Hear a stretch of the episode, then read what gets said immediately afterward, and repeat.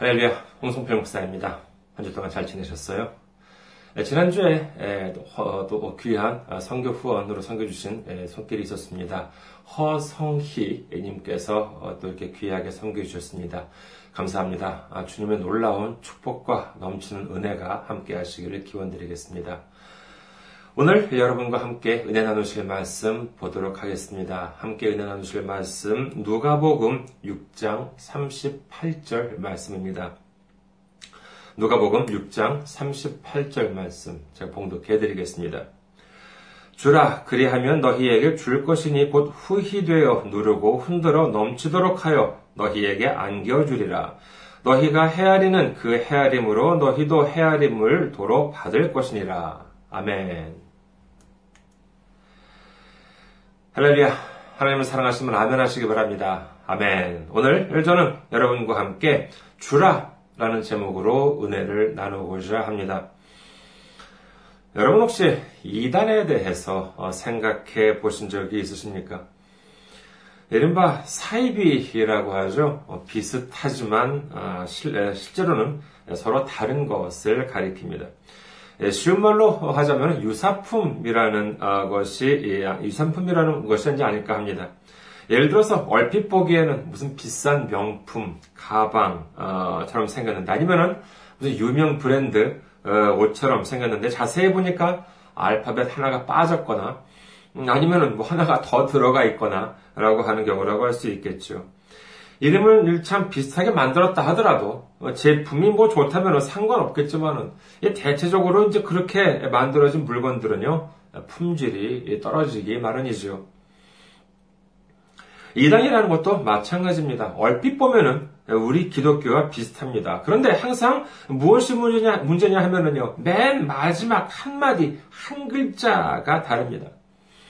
올바른 믿음은 우리의 몸과 마음을 강건하게 해줄 뿐만 아니라 영혼을 구원하고 주님께서 주시는 큰 축복을 받는 삶이 되지만은 이 왜곡된 믿음을 믿음은 우리의 영혼을 메마르게 하고 생활을 파탄나게 하기도 하는 것입니다. 이단들 중에는 그래도 뭐 알아보기 쉬운 이단들도 있습니다. 성경이 아닌 다른 책을 슬쩍 들이밀며 같이 공부하자고 한다거나 아니면은 성경 여기가 틀렸고 저기가 잘못됐고 뭐 그런 말만 한다거나 또는 마귀가 어쩌고 귀신이 어쩌고 하는 말만 한다거나 혹은 예수님이 아닌 다른 무슨 어떤 교주 같은 사람을 내세워가면서 찬양한다거나 하면은요, 아하, 이거 좀 이상한 사람들이로구나, 라고 금방 알아볼 수가 있습니다. 반면에 이단이라고 해서 꼭 그런 경우만 있는 것은 아닙니다. 분명히 성경책만 들고 다니고 일요일에 예배를 드리고 하는데 말씀을 전하는 것을 보면 조금 이상해요. 지금까지 교회에 다니면서 들어본 것과는 조금 다른 말을 해요. 이런 내용을 들으면요, 호기심이 강한 분이나 말씀에 대한 갈증이 있는 분이라면 관심이 가는 경우도 있겠죠. 그러면서, 아, 나는 교회에 오래 다녔는데, 왜 이런 말을 못 들었을까? 왜 내가 처음 들어보는 말일까? 왜 지금까지 교회에서는 이런 것을 안 가르쳐 주었을까? 하는 경우도 있다고 합니다. 물론 그것이 정말 성경에 아주 오묘하고 새로운 진리일 수 있겠지만은 그럴 때 조심하셔야 합니다. 그와 같은 성경 말씀을 교회에서 미처 가르쳐 주지 못했을 수도 있겠지요. 하지만은 어쩌면 사실은 완전히 다른 올바르지 않은 잘못된 해석이기 때문에 지금까지 들어보지 못했을 수도 있다는 것이기 때문입니다. 똑같은 아침 이슬을 먹고도 젖소는 우유를 만들지만 뱀은 독을 만든다는 말도 있습니다. 똑같은 성경을 가지고도 주님의 말씀을 은혜로 받음으로 말미암아 축복과 구원과 자유와 평안을 누릴 수 있는가 하면은 이 성경을 왜곡해서 받아들이게 되면은 오히려 해가 되는 경우도 있는 것입니다. 이것은 제가 드리는 말씀이 아니라 성경에 기록되어 있습니다. 베드로 후서 3장 15절에서 16절 말씀 보면은요. 또 우리 주의 오래 참으심이 구원이 될 줄을 여기로 여기라. 우리가 사랑하는 형제 바울도 그 받은 지혜대로 너희에게 이같이 썼고 또 그 모든 편지에도 이런 일에 관하여 말하였으되 그 중에 알기 어려운 것이 덜어 있으니 무식한 자들과 굳세지 못한 자들이 다른 성경과 같이 그것도 억지로 풀다가 스스로 멸망에 이르느니라. 해가 될 정도가 아니라 멸망에 이르는 경우도 있다는 것입니다. 그러므로 우리는 이 성경 말씀을 올바로 받아들이고 마음의 양식으로 삼아야 하는 줄 믿습니다. 그러니까 어디서 누가 지금까지 들어왔던 성경과 좀 다른 이야기를 한다거나 특히 교회가 아닌 다른 곳에 가서 성경 공부를 하자라고 한다거나 특히 자신들이 성경 공부를 하고 어, 있다는 것을 뭐 다른 사람한테 이야기하면 안 된다 뭐 이런 말을 한다 그러면 이거 아주 요주의입니다. 아니 뭐 한국이나 일본이 무슨 기독교를 탄압하는 나라도 아닌데 예, 제대로 된 성경 공부라면은요 몰래 숨어서 해야 할, 할, 이유가 어디 있겠습니까? 오히려 주위에 소문을 내서 한 사람이라도 더 어, 구원의 소식, 이 은혜의 말씀을 나누어야 할 마당에 가족이나 친구들한테는 비밀로 하고 성경 공부를 뭐 한다라고 하면 이거 뭐 벌써부터 문제가 있다고 어, 봐야겠지요. 사실 이와 같은 이단들은 예수님이 오시기 전에도 있었습니다. 사도행전 5장 36절에 보면은요, 이 전에 드다가 일어나 스스로 선전함에 사람이 약 400명이나 따르더니 그가 죽임을 당하며 따르던 모든 사람들이 흩어져 없어졌고, 그 후에 호적할 때 갈릴리의 유다에 일어나 백성을 꿰어 따르게 하다가 그도 망한 즉 따르던 모든 사람들이 흩어졌느니라. 이런 일들은 적어도, 적어도 이미 2000년 전부터 있어 왔던 일입니다. 뭐 새로운 것이 아니에요. 오히려 식상합니다. 네, 그러니 우리도 이들에게 휩쓸리지 않으려면 어떻게 되는 것이냐? 무엇보다 이 말씀으로 철저하게 무장해야 합니다. 성경을 알아야 이단도 마귀 사탄도 대항할 수가 있는 것이죠. 만약에 누군가가 와서 몰래 성경 공부를 하자 한다고 한다거나 아, 니면 어떤 사람이 와서 성경을 풀어 말을 하는데 지금까지 좀 들어보지 못한 뭔가 좀 새로운 식으로 말을 풀어 한다거나 하면은요 반드시 교회 목사님과 상의하시기를 바랍니다. 성부와 성자와 성령 삼위일체 하나님을 믿고 성경이 유일하신 하나님의 말씀이라고 인정하고 하나님의 독생자 예수님을 우리의 구세주로 믿으면서 우리를 위해 이 땅에 오시고 우리를 위해 십자가 달려 피 흘려 죽으시고 우리를 위해 부활하신 예수님 우리의 구원은 오직 예수 그리스도를 통해서만 이루어지고 그리고 장차 산자와 죽은 자들을 심판하러 오신다고 하는 예수님을 믿는다고 한다면 어, 교리적으로 뭐 적어도 이단은 아니라고 할 수 있겠습니다. 겉으로 봐서 티가 나는 이단들은 그나마 분간이 쉬우니까 괜찮습니다.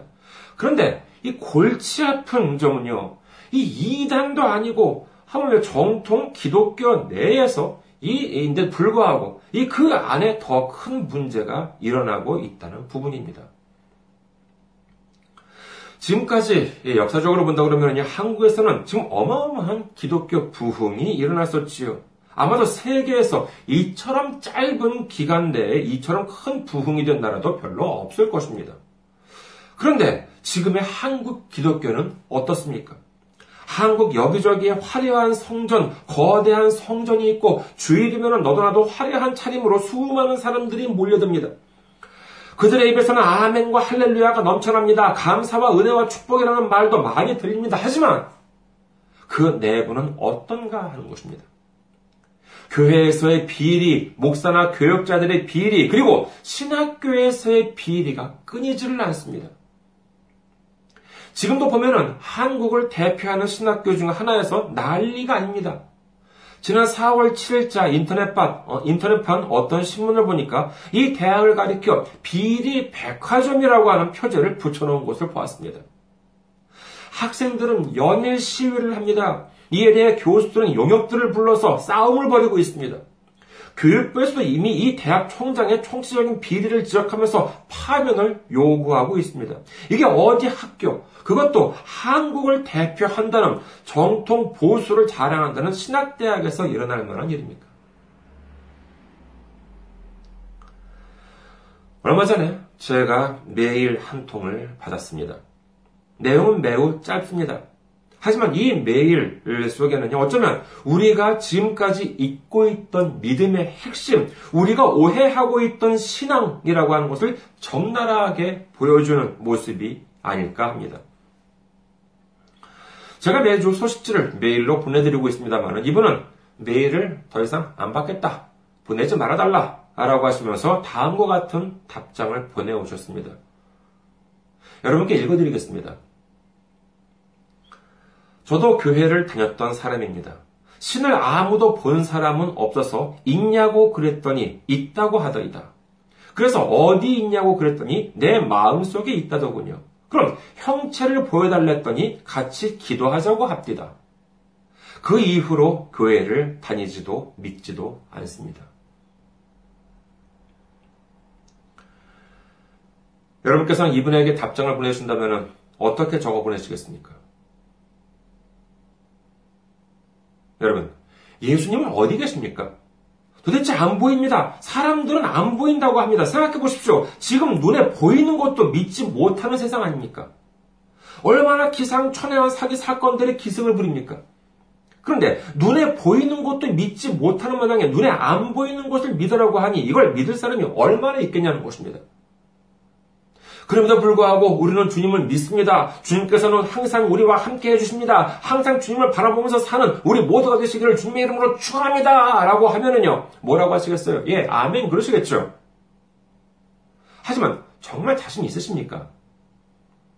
우리 눈에 안 보이는, 우리 눈으로 한 번도 본 적이 없는 예수님을 믿을 확신이 있냐라고 하는 것입니다.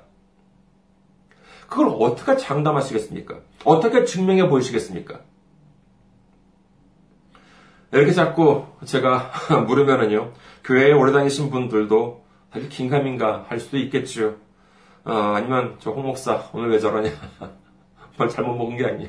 무슨 안 좋은 일이 있었냐. 그렇게 생각하시는 분들도 계실지 모르겠습니다. 여러분, 제가 지금 어떤 한 사람에 대해서 말씀을 드리겠습니다. 이분은 제가 뭐 어, 떤 특정 사람이 아니라 제가 상상한 사람입니다만은요. 그러나 아무리 그렇다더라도 우리 주위에 충분히 있을 수 있는 분일 것입니다. 여러분께서도 한번 들으시고 자 이분의 신앙생활에 있어서 좀 이상하다라고 생각되는 분이 있으시면은 한번 마음속으로 생각해 보시기 바라겠습니다. 지금부터 한 사람에 대해서 말씀드리겠습니다. 편의상 A 집사님이라고 합시다. 이 A 집사님은요, 여성입니다. 40대 여성 주부세요. 이 A 집사님은요, 신앙이 있는 부모님 사이에서 태어난 말하자면 모태신자입니다. 그리고 현재 남편과 아이들 모두가 교회에 나가고 있어요. 이분은 매일 아침 일찍 일어나서 새벽 예배에 갑니다. 돌아와서는 남편과 아이들 식사를 차려줍니다. 식사할 때에는 식사 기도를 빼먹은 적이 없습니다. 낮에는 성경을 보고 구역 식구들과 모임을 갖기도 합니다. 1년에 몇 번은 금식도 하고 기도원에 가기도 하죠. 방언 은사도 받았습니다. 교회 청소나 꽃꽂이 등의 봉사도 합니다. 주일 예배는 단 한 번도 빼먹지 않죠. 11조도 꼬박꼬박 합니다. 주일날 교회에서는 성가대로 섬기면서 신앙생활을 하고 있습니다. 이분은 현재 교회 어머니 학교에 다니고 있습니다. 여러분, 이분의 신앙생활 어떻게 생각하십니까? 여러분께서 만약에 천국의 문직이었다고 합시다. 천국 앞에 서서 천국에 들어갈 자격이 있는지 여러분이 이제 심사하는 여러분께서는 심사위원이에요. 그런데 이 A 집사님이 오셨습니다. 그러면은 여러분께서는 어떻게 판정을 하시겠습니까? 오, 모범적인 크리스천. 합격. 이러시겠습니까? 저는 이렇게 생각합니다. 이것이야말로 바로 지금 우리나라의 기독교, 우리나라의 교회를 갉아먹고 있는 매우 심각한 부분이라고 할 수 있다는 것입니다. 세계적인 성전이 수많은, 세계적인 성전에 수많은 교인들. 하지만 그 속에는 예수님이 없습니다. 어디를 찾아봐도 예수님이 안 보입니다. 아무리 찾아봐도 없으니까 사람들이 예수님이 어디 있냐고 물어봅니다. 그러면 하는 대답이 예수님은 우리 마음 안에 있다라고 얼버무리는 것이죠. 사랑하는 우리 성도 여러분, 예수님이 우리 마음 속에 있는데 비리를 저지릅니까? 예수님이 우리 마음 속에 있는데 이웃을 미워합니까? 예수님이 우리 마음 속에 있는데 사람들을 공격합니까? 예수님이 우리 마음 속에 있는데 남들한테 거짓말을 합니까? 예수님이 우리 마음 속에 있는데 남의 것을 빼앗습니까? 만약에 이러면서도 예수님이 우리 마음속에 계시다고 말한다면 이것이야말로 예수님을 모욕하는 행위요, 예수님을 부정하는 행위요, 예수님의 십자가에 먹칠하는 행위 아니겠습니까? 그야말로 이단 중에서도 대표적인 이단이라고 할 수 있을 것입니다. 성경에도 하나님을 보여달라고 했던 사람이 있습니다. 하물며 예수님께도 하나님을 보여달라고 했던 사람이 있죠. 바로 빌립 사도가 그랬습니다. 요한복음 14장 8절 빌립이 이르되 주여 아버지를 우리에게 보여주옵소서 그리하면 족하겠나이다. 그러자 예수님께서 뭐라고 말씀하십니까? 요한복음 14장 9절에 보면은 예수께서 이르시되 빌리바 내가 이렇게 오래 너희와 함께 있으되 네가 나를 알지 못하느냐 나를 본 자는 아버지를 보았거늘 어찌하여 아버지를 보이라 하느냐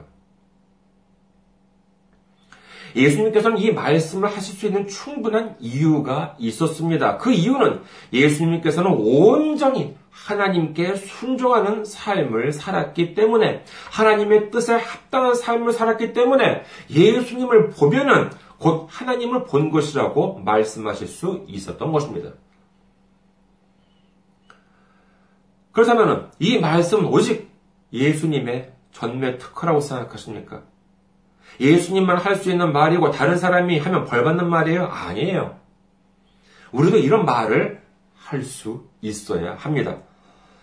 아니 무슨 뭐 그렇다고 또 자기를 또 가리켜서 어, 나를 보는데도 뭐 하나님을 보아, 보아달라고 하느냐 뭐 이제 그러라는 말씀이 아니에요. 정말 고지고대로 그렇게 말하는 사람이 있다면 그야말로 좀 의심해봐야 한다고 할 수 있겠습니다만 그러라고 드리는 말씀이 아닙니다. 성경을 조금 더 어, 보도록 하겠습니다. 요한복음 13장 34절에서 35절 보면은요. 새 계명을 너희에게 주노니 서로 사랑하라. 내가 너희를 사랑한 것 같이 너희도 서로 사랑하라. 너희가 서로 사랑하면 이로써 모든 사람이 너희가 내 제자인 줄 알리라. 이 말씀을 자세히 보도록 합니다. 교회에 오래 다녔으면 이로써 예수님의 제자라고 아는데요. 헌금 많이 내면 높은 직분 받으면 그것으로 모든 사람이 예수의 제자인 줄 알아본대요. 아닙니다. 예수님은 그런 말씀을 하신 적이 없으세요. 앞서 말씀드린 A 집사님에 대해서는 어떻겠습니까? 못계 신자면 예수님 제자라고 알아본대요. 기도 많이 하면, 봉사 많이 하면, 방언 많이 하면 예수님 제자라고 알아본다고 예수님께서 말씀하셨습니까? 아닙니다. 그러면 어떻게 하면 사람들이 예수님의 제자인 줄 알아본대요? 예, 그렇습니다. 서로 사랑해야지만 예수님의 제자인 줄 안다는 것이지요. 누가 그 사람을 보고, 아, 저 사람은 정말 예수님의 제자구나라고 알게 되었다고 생각해 보십시오. 이것이야말로 진정한 신앙이요. 이것이야말로 어, 진정으로 예수님을 증거하는 삶인 것입니다. 예를 들어서 어떤 집사님을 봅니다. 어떤 권사님을 봐요. 그리고 어떤 장로님이나 목사님을 봐요. 그러면은, 아, 야, 정말 내가 예수님을 만나보지는 못했지만 그분만 보면은 정말 예수님이 계신 것 같다. 그분의 사는 모습을 보면은 정말 그분은 예수님의 제자라고 하는 것이 느껴져. 혹시 여러분 마음속에 그런 분이 계십니까? 사실 그런 분이 그리 많지 않지요. 이러니 예수님이 어디 계시냐고 남들이 물으면 아 예수님은 우리 마음속에 있다. 같이 기도하자. 이러고 얼버무리고 마는 것입니다. 그러면 사람들이 인정하나요? 차라리 정말 운동 안 하고 마음껏 먹기만 해도 살 빠진다는 말을 믿죠. 눈에 보이지 않고 요즘 예수 믿는 사람들이 하는 행동들을 보고 예수님을 믿는, 믿고 싶은 마음이 생기겠습니까? 그렇다면 우리는 어떻게 해야겠습니까? 아, 그래. 정말 내 주위에 보니까 그럴 만한 사람들이 하나도 없어. 그러니까 이건 뭐 예수님이 안 계신 거야. 그러셔야겠습니까? 만약에 그렇게 생각하신 분이 계시다면 그분께 예수님께서는 이렇게 말씀하시겠죠. 누가복음 10장 37절 말씀을 조금 바꾸어서 말씀드리면요. 네가 가서 그와 같이 하라. 이렇게 예수님께서 말씀하시지 않으시겠습니까? 남들 보고 하라는 것이 아니라 바로 우리가 먼저 해야 한다는 것입니다. 좋아요. 그러면은 제가 뭘 할까요? 서로 이웃을 사랑하라고? 그럼 무엇을 하면 좋겠습니까? 지금까지 우리 믿으면 바로 이것이 없었습니다. 그저 기도원 가서 방언받으래요. 그저 혼자 기도하고 찬양하고 봉사하고 예배 드리면 그것이 실천이요. 그것이 행함이요. 그것만 열심히 하면 천국 가는 줄 알았어요. 하지만 여기에는 우리의 이웃 사랑이 빠져 있다는 것입니다. 그러면 무엇을 해야 이웃을 사랑한다고 할 수 있을까요? 귀찮다고 해도 자꾸 가서 예수 믿으라고 우리 교회 나오라고 전도해야 이웃을 사랑하는 것입니까? 오늘 본문 말씀 을 보면은 예수님께서 처음에 뭐라고 말씀하십니까? 주라! 라고 말씀하십니다. 그렇습니다. 사람들에게 주십시오. 사랑하는 우리 성도 여러분. 내가 이것도 가지려고 하고 저것도 가지려고 하고 모든 것을 가지려고 해요. 그리고 그 다음에는 안 뺏기려고 합니다. 그러면 사람 손이 어떻게 되겠습니까? 제 손이 어떻게 되겠습니까? 그렇죠. 이렇게 주먹을 쥐게 됩니다. 여러분, 주먹은 무엇을 뜻합니까? 바로 이 공격을 뜻합니다. 내가 다른 사람들을 도우려고 하는데, 내가 이웃을 사랑하려고 하는데, 총을 들이대면서, 뭐 칼을 휘두르면서 이웃을 사랑할 수 있겠습니까? 아닙니다. 없습니다. 더구나, 이거 주먹을 쥐고 있다고 생각을 해보십시오. 이웃이 들고 있는 짐 하나 들어주지 못합니다. 그러나, 이웃에게 주게 되면 어떻게 됩니까? 손을 펴게 됩니다. 내가 가지고 있는 것을 나누어 줄 때 내 손은 펴지는 것입니다. 우리 손이 펴지면 이웃에게 도움을 줄 수가 있습니다. 그리고 이웃이 필요로 할 때 내 손을 잡을 수가 있는 것이지요. 내가 가지고 있는 것을 아무리 꽉 쥐고 있어봤자 이제부터 100년도 못 쥐고 있습니다. 여러분께서도 알렉산더 대왕의 유언을 들어보신 적이 있으실 것입니다. 페르시아 제국, 유럽, 아시아, 아프리카에 걸쳐 그 많은 땅을 정복한 알렉산더 대왕이 남긴 유언은 자신을 묻을 때 손을 관 밖에 내놓으라는 것이었습니다. 그 이유는 온 천하를 얻었던 자신도 죽을 때는 빈손으로 간다는 사실을 세상 사람들에게 말해주고 싶었다는 것이지요. 우리가 이웃을 사랑하는 방법 어렵지 않습니다. 주라! 라고 주님께서 말씀하십니다. 이웃한테 주십시오. 돈이 있다면 돈을, 재산이 있다면 재산을 나누어 주는 것도 좋지요. 그렇다고 무슨 자기 생활에 심각한 지장이 있을 정도로 나누어 주라는 것이 아닙니다. 예를 들어서 자판기 주스나 커피 하나 뽑아주셔도 좋을 것입니다. 꼭 돈이 아니라도 좋습니다. 꽃 한 송이면 어떻습니까? 과자 한 봉지라도 좋겠지요. 이웃한테 나누어 주시기 바랍니다. 그것이 사랑입니다. 예수님을 보십시오. 우리를 위해 십자가에서 피 한 방울 남김없이 모두 쏟아주셨습니다. 이것이 사랑입니다. 우리에게 돈이 없어요? 재산이 없어요? 그래서 줄 것이 없어요? 아니요, 줄 것이 있습니다.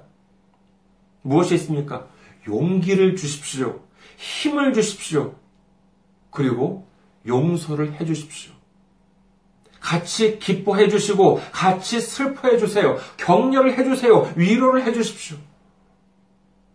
보세요. 얼마나 줄 것이 많습니까? 이것이 사랑입니다.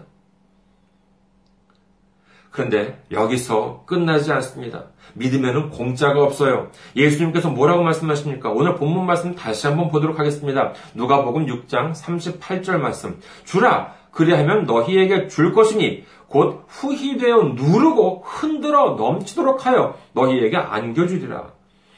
너희가 해야 되는 그 해야 됨으로 너희도 해야 됨을 도로 받을 것이니라.